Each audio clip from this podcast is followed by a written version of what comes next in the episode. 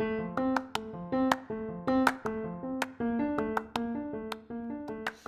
right. It is 8:30 in the morning on December 15th, day of our first episode release. I'm recording it day of because that's just how I am as a person. um anyway, this first episode is kind of my baby. It was the first time being in front of a camera in this kind of setting. I was really nervous. I was so scared to sound jumbly and like I didn't know what I was talking about. I was trying really hard. I'm not sure if you guys will be able to hear that, but I can definitely hear it.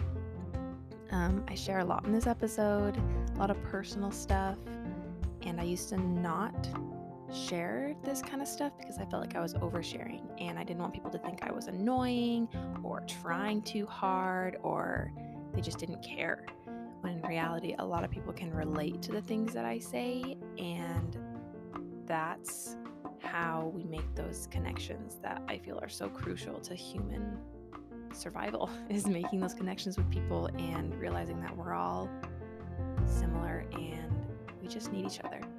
So, I'm super excited for you guys to listen. Let me know what you think, and let's just jump right into it.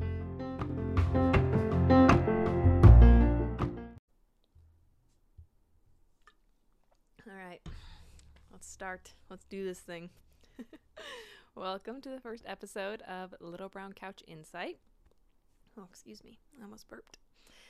I am so excited. I am in front of the camera. Sam's doing all the technical audio stuff. Um, let's just get jump right into it. I am so excited. This is the third time filming this particular episode. So, let's do this thing.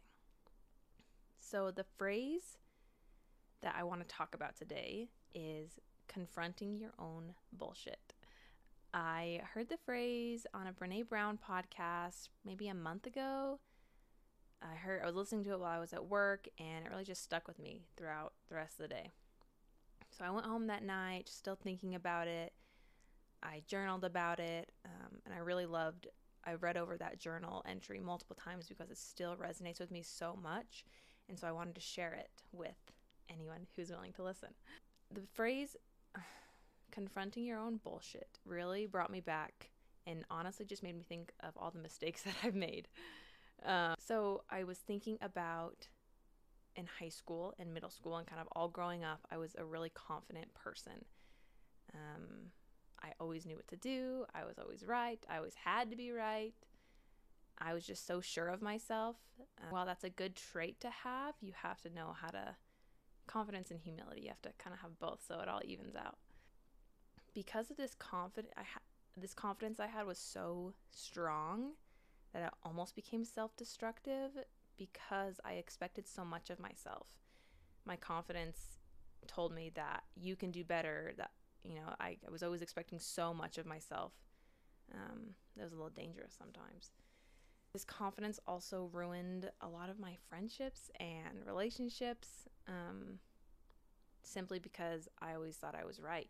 So when my friend came to me needing advice, or at least I thought they needed advice, I would give them my unsolicited advice for no reason, thinking that I was going to solve all their problems, when in reality, maybe they just needed a hug or someone just to listen to them vent or, you know, just be sad about something. And with relationships, I was just kind of mean, I think, and maybe a little controlling.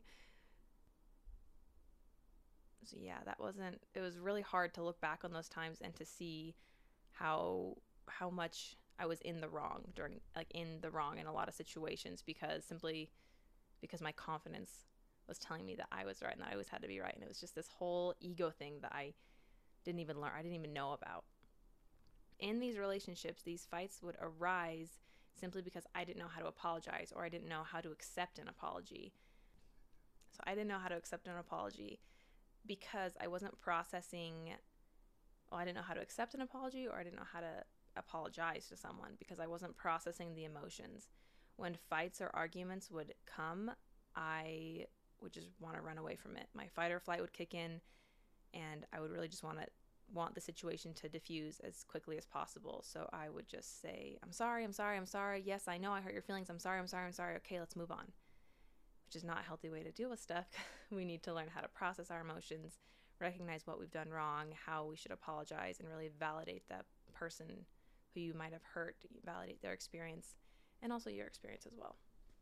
Anyway, um, so I this is a really bad cycle that I went through all in high school, and college was was when I kind of had a turning point, I guess. I had gotten out of an abusive relationship, and that was really hard emotionally and mentally abusive relationship. And for the first time, I was completely alone with myself. I'd I dated all throughout high school, so I always had someone.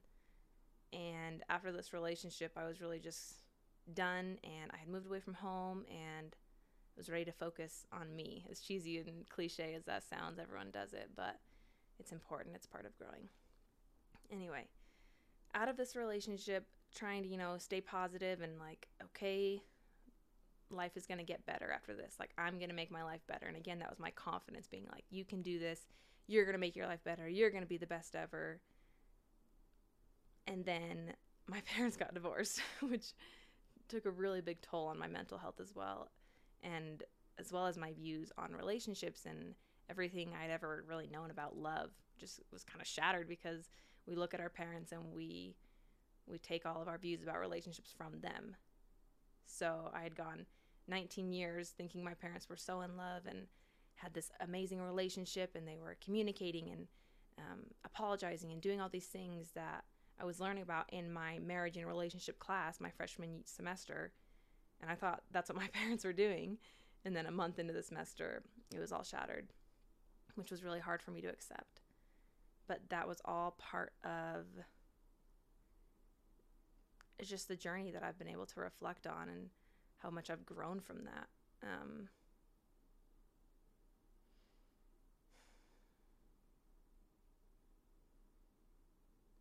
these pauses are okay because I'm collecting my thoughts.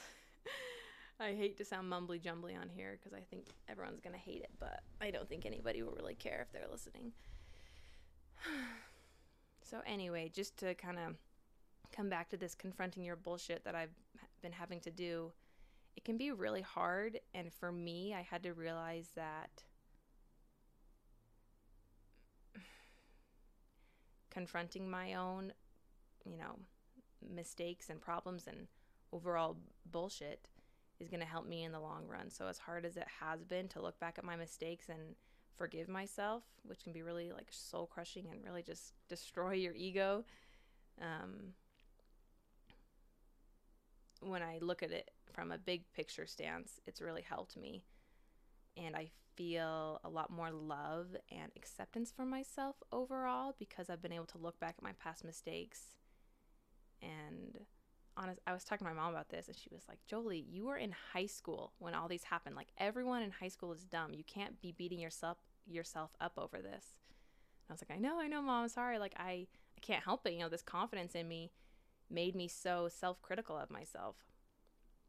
But being able, like I said, to confront and think about and forgive myself and maybe forgive those who have hurt me has just given me such a deep cell sense of self appreciation and love.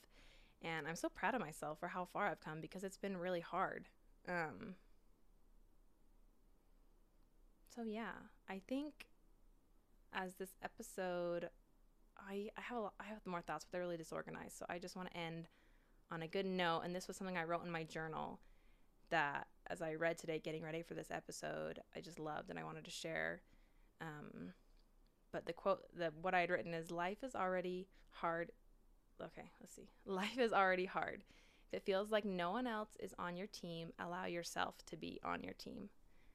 Um, so that's the LBC insight I want to leave with you guys today is to allow yourself to be on your team when it feels like no one else is.